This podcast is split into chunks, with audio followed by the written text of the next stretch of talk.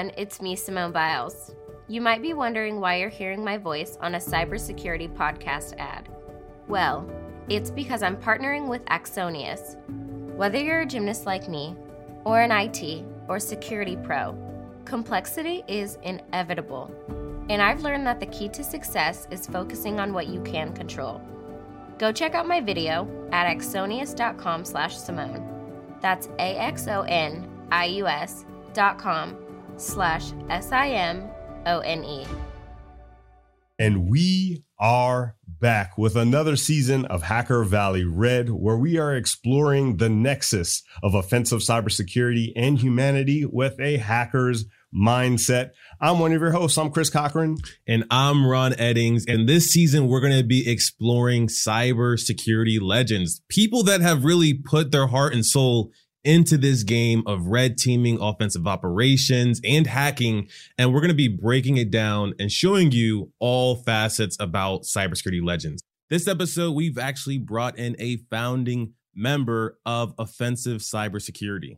I'm super excited for this conversation. But first, let's talk a little bit about being a pioneer. What does that really mean in cybersecurity? Really, the pioneers, the people that are stepping into the darkness, they're stepping into the unknown. They have no peers. And they are the ones that's going to illuminate everything for the rest of the world. It's honestly a pretty scary place to be, but it's also very, very exciting. A lot of folks talk about zero to one and one to a thousand. That zero to one part can be the hardest part of any progression in any field, but especially in cybersecurity. So think about all of the folks that started all this stuff, the folks that were tinkering and playing around with computers before we even imagined what they could be on the internet. Yes, stepping into the unknown. When you think about the unknown and the pioneers, the legends, who is the first founding member, mm-hmm. the first cybersecurity expert that you've ever heard of? You know what's so funny? I did something, I think I was doing maybe my Security Plus or something like that. They spelled out the different types of attacks and they said the worm does X, Y, and Z. And the first worm was the Morris worm from Robert Morris. But I didn't really understand that story until I did my own research into what that story was all about. I just thought it was just some hacker that was just trying to do something funny. But really, if you look into the history of it, Robert Morris was actually the son of another computer scientist. A uh, computer scientist was at the National Security Agency, like we were.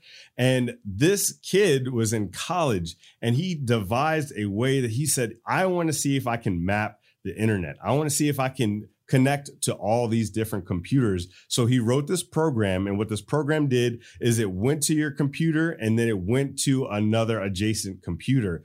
But the problem was that there wasn't a check in order to see if it was already infected. And if it was already infected, it would not run but this will continue to run and reinfect. And it took down 10% of the computers in the world at that time. So there was a lot of money that had to go into fixing all these computers. So when I think about like the really early stages, right? So that Morris worm became WannaCry, became all these other wormable attacks that we see today. Right. Exactly. You know, that's one of my first recollections of it too, especially when I was in school learning about computer programming, they would always refer back to the Morris worm. And mm-hmm. it actually inspired me to create my own exploits. I will be honest, I was a little destructive when I was a teen. Mm. I wanted to break into everything. And I actually got my start into cybersecurity because of AOL Instant Messenger. I was talking yeah. on chat with my friends. We would talk about sports, talk crap to each other but we'd also talk crap to other people. And that was not the best idea because someone sent me their own rendition of a virus or a worm. And it started to mm-hmm. not only attack my computer, but it started to propagate and spread around just so they created that persistence. It was almost like my mm. computer literally got a virus. It had this right this virus. It was infested. Exactly. And it made me think about creating my own exploits, but not from the idea of going deep into C programming or assembly, but using someone else's program to my advantage, understanding right. how a program was built, looking at the source code, and then saying, ah, they put this fix in the program to protect against too big of a buffer size. And Yeah. I would just use people's programs against them instead of creating my own when I first started to get into this world of red teaming and exploitation.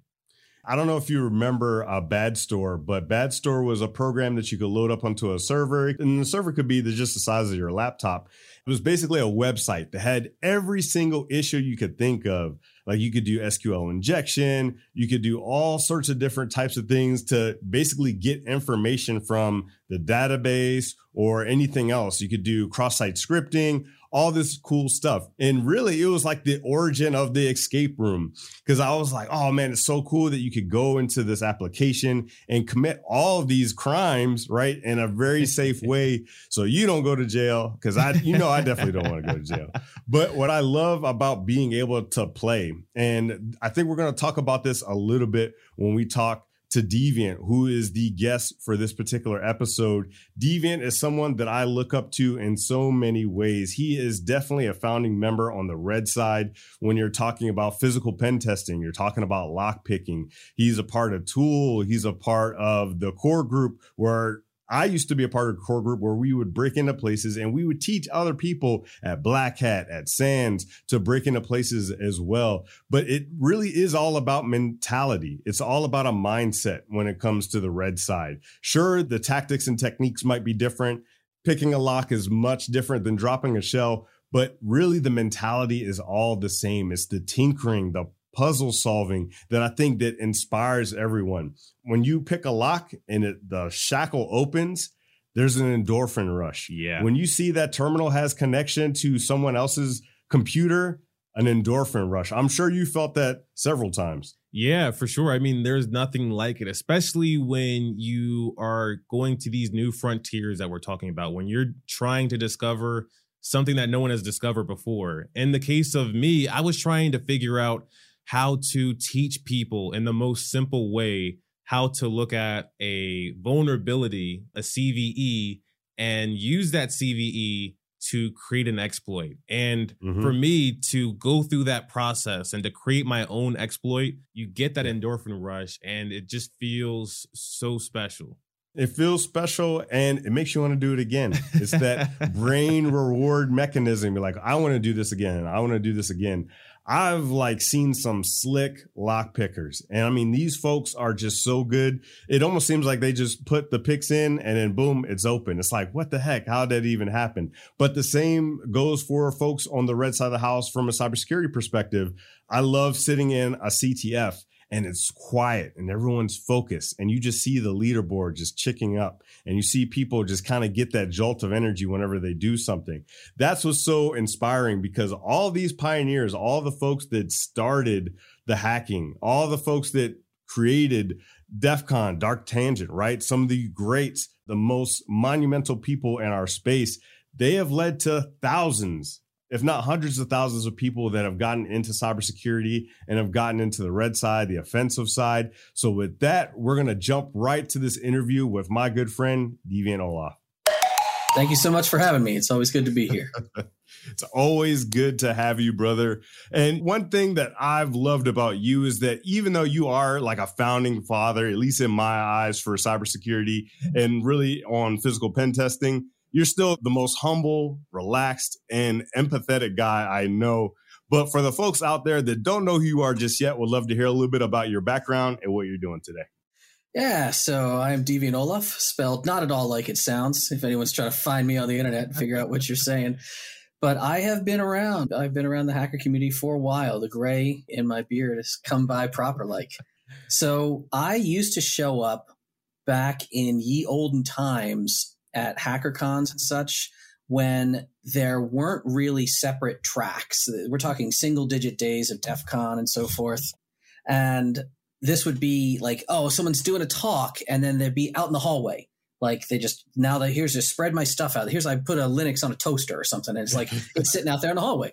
Yep. So I was one of the people who was doing a lot with lockpicking back around like well the very first ShmooCon, ShmooCon one. That was my very first HackerCon talk.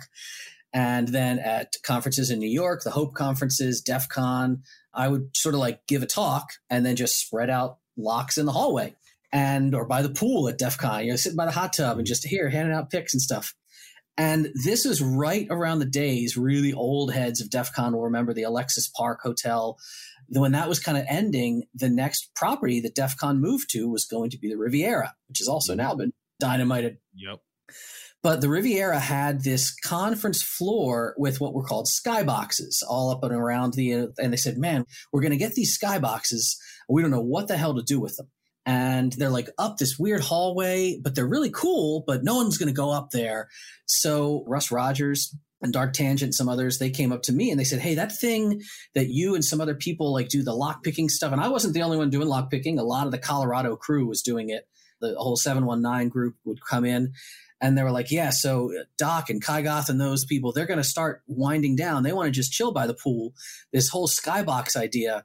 Do you think if you had space, could you make something happen? Because like that'll be a draw to get people upstairs on that level. And I said, yeah, let's do it let's talk. You could do that. Maybe you do some hardware hacking, talk to Joe Grand and other people. And that was the earliest days of what now a lot of cons have what are called villages, right? Yep. So that was the Lockpick Village. It was us. There was Wireless Village, which at the time, just is going back, it was just called Wi-Fi Village. Like, let's not learn how to crack WEP. Like, you know, how much can you do? yeah. Nowadays, there's tons of RF hackers doing amazing radio things. I mean, you know, you go to DEF CON now, there's like 20 villages there's yeah. the cryptography village, there's the biohacking village, there's the car hacking village. So the origins of Lockpick Village was Jeff and Russ and others saying, how do we get hackers to come off the con floor and go to these upstairs skyboxes? So that was way back when at like DEF CON 14, 15. But I've been doing that ever since. I've been a part of TOOOL. TOOOL is the open organization of lockpickers. So we've been bringing that kind of content all around the country and around the world. And then I learned, as any young hacker kid eventually does, that money can be exchanged for goods and services. so you get yourself a legitimate job, you make a career out of what you love. And of course, you know Babak Javadi very well. He's yeah. he's been around. Babak and I have had a company doing professional security consulting in the physical space for a very long time, and yeah. very very lucky for all the literal doors of opportunity it's opened for us. Yeah. So tell us a little bit more about the early days of utilizing the thing that you love to do and it taking up so much of your time. Was it the puzzle of the locks itself? Was it the community? What was it that drew you to locks specifically? People like to legitimize their hobbies in a way to make it sound professional sometimes. They're like, well, I was a security researcher. It's like, no, you, you just like popping shells. Like, I wish you were doing that for. So it's okay to be honest with ourselves and say, anytime there's sort of a forbidden knowledge or a, ooh, I can look behind the curtains, I can see what you don't know I can see. That's a mentality that drives a lot of us when we're young and experimental. And for me, a lot of that, that was lockpicking. I never saw it going somewhere for years. I just saw it as, hey, I can do this thing that you're not supposed to be able to do. I can open this lock even though I'm not stealing, like knowing like I could, like I could steal, it's the same reason that a lot of kids do a lot of urban exploration in abandoned buildings. Maybe they fancy themselves like cat burglars or something like, look, I'm on the roof. Well, there's nothing right. up there to steal. You're not breaking into a diamond vault. But like, what if it right. was a diamond vault, Steve? I could be, you know? Yeah. So, so just being able to play like that. Are one of those keys behind you the keys to Chris's house? I mean, they could be right quick, right? I keep a, a large array of key blanks. Most of these are all really rare key blanks. They're not exactly the normal ones. So there are different manufacturers. Oh, here you go. So here's a block of locks, right? These are all different Schlage locks. And Schlage mm-hmm. has different keys in their key series. But what you can actually get are upper level keys in this tree and a key that might work some of these locks. well there's actually keys the keys on the wall there for different brands it's like they work all the locks in the series so I mm-hmm. mean, I have like the super top Schlage key, the super top best key, the super top Sargent key. If someone gives me a key and they say, "Hey, can you copy this?" I'm not sure which Sargent lock it is. I'm like, oh, it doesn't freaking matter. Like, I can just here you go. It's gonna fit on this one no matter what. Yeah, I remember when I first started hanging out with you guys, I showed you my key house at the time. And obviously, I don't live there anymore, but I definitely changed the locks after.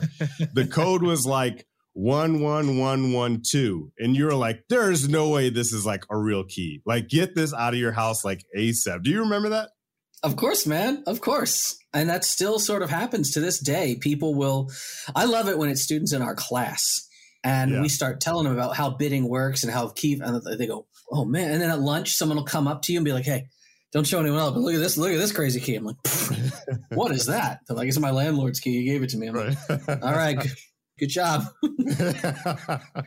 so we titled this season Cybersecurity Legends. And mm-hmm. I think like what you're saying is you don't really know what you're getting yourself into. You're just exploring a hobby, you're loving it.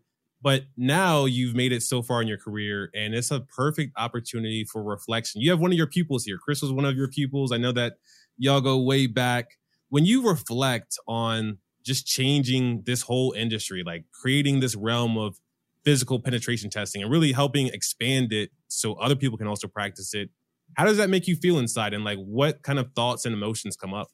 I think who once was a student has now become the master. but I do like that because as anyone who really knows, I mean, I'm not the first one who ever did this. What I like to think of my contributions has chiefly been of making it accessible and democratizing this knowledge.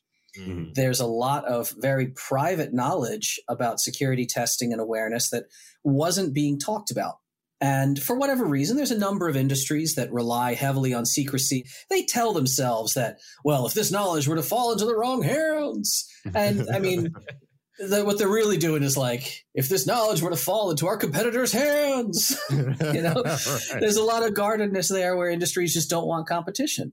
And I've never really believed that. I believe that security is a huge pie and the stakes are so high. It's far more important for me to have competitors trying to take a bite of that pie if it means that the customers and the public are getting serviced properly.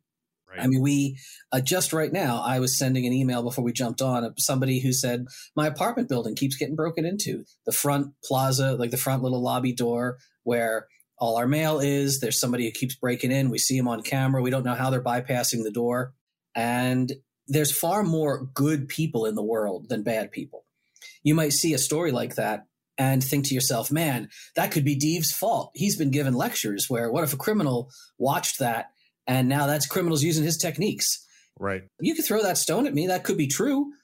Much as you could walk up to a martial arts dojo and say, what if somebody learns how to beat people up? They're going to go mug people. And the answer is, I mean, yeah, there's just crappy people in the world, but there's far more good people in the world than bad. Yeah. And sharing this knowledge, the fact that the residents of this apartment building knew enough to say, Hey, I saw you on YouTube. You talk about this stuff. Can you help? and giving mm-hmm. people arming people with the ability to know there is a better way to understand why something could be violated and be broken you're ultimately helping the world by exposing weird strange stuff and i think yeah. that's the right thing to do. I think that's my reward is every time someone says hey i saw that thing you did i don't care if they're emailing me and saying i saw that thing you did can i pay you some money? Or if they're emailing me and saying hey i saw the thing you did and here's how we fixed it ourselves with like a hammer. Great. Mm. i didn't even have to come out there.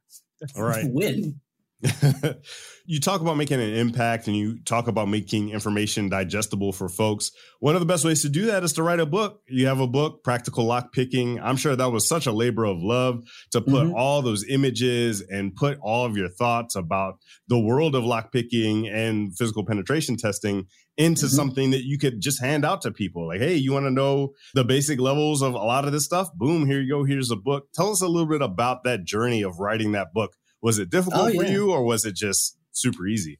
The hardest part was, I mean, I'm a really fast typist, but even then I was, it's all up here and you just want to get it out, right. get it out, get it out. It was like a funnel thresholding down into like a pipe. And it was the throughput of just how much I wanted to get out. Yeah. I mean, I wrote that book in a few months.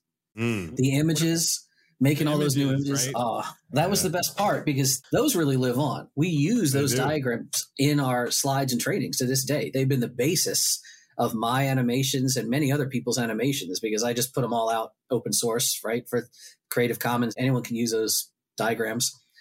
And I love it. anyone listening, if you have a some kind of cool idea or something you just think would be interesting, trap yourself into something where there's a deadline. I know it sounds counterintuitive, mm. it sounds stressful, but my best work has always been done in the context of a forcing function. Right. I've had I don't know. Can we talk about guns for a second? Guns are kind of physical security. Yeah. All right. So I've had so many gun parts kind of laying around that I've been like project ideas for this, project idea that. And then I found out in Florida, there's a gun match. It's actually, I'm leaving in two days for it. There's a gun match called the Gunmakers match where every entry has to be a home build mm. and you cannot be off the rack. And I said, all right, I'm going to sign up for this match. And now I have to finish building like X, Y, and Z. And now I'm really glad I did because Washington State changed their laws. So literally, I'm going to go shoot the match, and then I got to put all these guns in one of our offices or something out of state because Washington doesn't allow oh, them anymore. But wow. if I didn't do that, if I didn't set myself up with that forcing function, I would have been out. All of this money, all this investment, I would have been stuck. Like I'll set a talk, I'll submit a talk idea, or I'll submit a training, and I'll say, look, we are going to be the company that does the new RF based alarm system attack. We've got those hardware. We've got to turn it into a training. And sometimes the guys at RTA will be a little bit on my case. I'm like, no, I put it on the calendar. I put it on the calendar for October. And like, why did you do that? You should have asked us. And I said, I did ask you. I asked you right now. It is how many months between now and October? If yeah. we can't get our act together between five months from now, we don't deserve to be running this training. I'm really pushing my views on others when I do that, right? But that's how I have to do it forcing right. function, shit or get off the pot, man. Yeah. Mm-hmm. That is a principle. It's uh Parkinson's law. It's like you commonly over anticipate the time. Like you're like, hey, I mm-hmm. could finish this in three days. And then you wait to that very last day. And it really only takes you one day because you right. can complete what you said you're going to do in that amount of time. If you say you're going to clean your room in one hour, then it's going to take you one hour. Maybe it's just not as clean as you thought it was, but you are going to be done cleaning in one hour if that's all you give yourself. And it makes me think, right? You've been in this industry for quite some time. We all have the things that you knew back in the day when you first were getting started. If you were to teleport yourself 10 years ago to today, would you be successful? Would you be able to still break into buildings and locks? Have things changed? Is what I'm really asking. so, if I took my knowledge of today and back in time, or if the kid I was 10 years ago was. So if the 10 years ago me suddenly was dropped into this, yes. I think I would be successful. I don't know if I'd be successful at this. I was mm. successful because I looked at something that no one was doing yet mm. and tried to turn that into my thing. What is the thing right now that no one's doing yet, but it's going to become big? I don't know. That's a younger man's question, I guess. do you think it's harder today to do those things, to stand out, to do things that other people aren't doing? Because our access to information is incredible compared to what it was 10, 15, 20 years ago. So do you think it's harder now because everybody's looking at pretty much everything, it seems, or so it seems? There it are those few like, like diamonds in a rough that no one's even looked at. But do you think it's harder today to stand out than it was back then? I think it is harder it's a paradox, right? Because with YouTube and Instagram and TikTok and all these places where people are suddenly trying to just make a name for themselves, we have more avenues to put yourself on display, to put yourself out there than ever before. But that means the audience is fragmented and is spread so thin. And I won't deny that it's a little bit frustrating how everything is gaming the algorithm. I mm-hmm. couldn't have the channel that I have now like my channel just kind of grew organically over the years. Right. I don't know if any social media type outlet can grow organically anymore. Even the big ones. Mm-hmm. I love certain really big science and education YouTubers. You might know this, but the audience might be like, oh God, I've seen that. You'll get like a notification, like so and so has released a new video, and you get the little thumbnail yep. and you watch it, and you're like, oh, that's that's educational. Ah, thumbs up, click. But then later on, when you're checking YouTube later in the day, you'd be like, wait, I, didn't I just watch their video? That, that looks different. And the thumbnail's different. And right. the title is different. Yeah. Mm-hmm. Because what they're doing, all the big channels do this now. I don't have time for this. It's amazing that anyone does, but they will, for the first hour or two of releasing content, flip through a bunch of different thumbnails and a bunch yeah. of different ways of naming their title and right. watch in real time, watch their analytics to see which one it's like fishing for the algorithm. Yeah. And when one takes off, they're like, all right, stick to that one, stick to that one. Right. It's like A, B, C, D, E testing, yeah, basically. They do. Yeah. so how a young up and coming voice could do that, I don't know. I don't know if it's feasible that way. Maybe that's why everyone's on different platforms now, like TikTok or something. Mm-hmm. Right. Dave, there's someone that's listening that has heard your accolades, heard your story, heard your journey, and they're like, wow, it seems like it's a lot harder today to be a pioneer, to be a founder in this thing called cybersecurity because it seems like there are more topics and pathways today than there were 10, 15, 20 years ago. What piece of advice would you have for the folks that want to make an impact in security and technology and in our community today? Definitely listen to what the old head folk who are already around listen to what they're frustrated at, but don't listen to them when you talk about could you solve the problem this way or that way. In general, there are certain problems that are still frustrating the people and they haven't been solved yet. If you respond to that problem, you say, hey, what if you did this? The only thing that you're going to kill yourself on is get the word just out of your vocabulary. Mm. You talk to an old timer in the industry and you say, what still frustrates you? What's the perpetual problem that's still around? And they'll tell you this, well, we haven't really solved for how to implement blah, blah, blah cleanly. You think about it, you say, all right, there's still opportunity because that's still a problem. And then start thinking about it in a way that doesn't use the word just because every old head in the industry has heard some well if they just used quantum position magnets. No it, it, can't just do that. It's been tried. You just sound dumb. If, if you could just do it we would have done it and i'd have more stock options somewhere. Right. but that's the thing finding out what frustrates the people who've been around for a while. And you learn about that not usually in the big main stage talks. The main stage talks is nowadays let's be honest it's mostly people looking for new jobs and changing, like go from one company to the next. Right. It's like, hello, I work at Microsoft and I'm probably going to work at Tesla after this. It's, it's really quite simple. See this amazing thing? Anyone who is me can do this. Right. Yeah. But what you want is to go to those villages, to go to those small, out of the way places and smaller regional cons where you really get someone who says, this is this thing and no one's actually implemented this yet.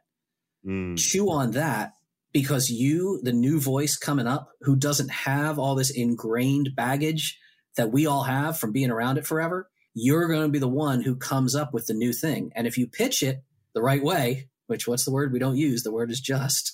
Yeah. If you say, well, could we blah, blah, blah, or I've thought about maybe this, that, or the other.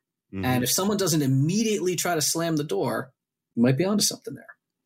There you go. Make way for the new voices and the new minds. Deviant, thank you so much. As always, it's an honor to sit and chat with you. For the folks that want to stay up to date with you, your incredible content, and everything you're doing for our community, what are the best ways that people can do that? Yeah, we always joke it's Deviant Ollam, spelled not like it sounds. It's Deviant spelled the right way, and Ollam is O L L A M. Deviant Ollam on Twitter, on Instagram, on YouTube, on GitHub, on probably something else out there you search my name plus various strings of profanity, you'll probably find me.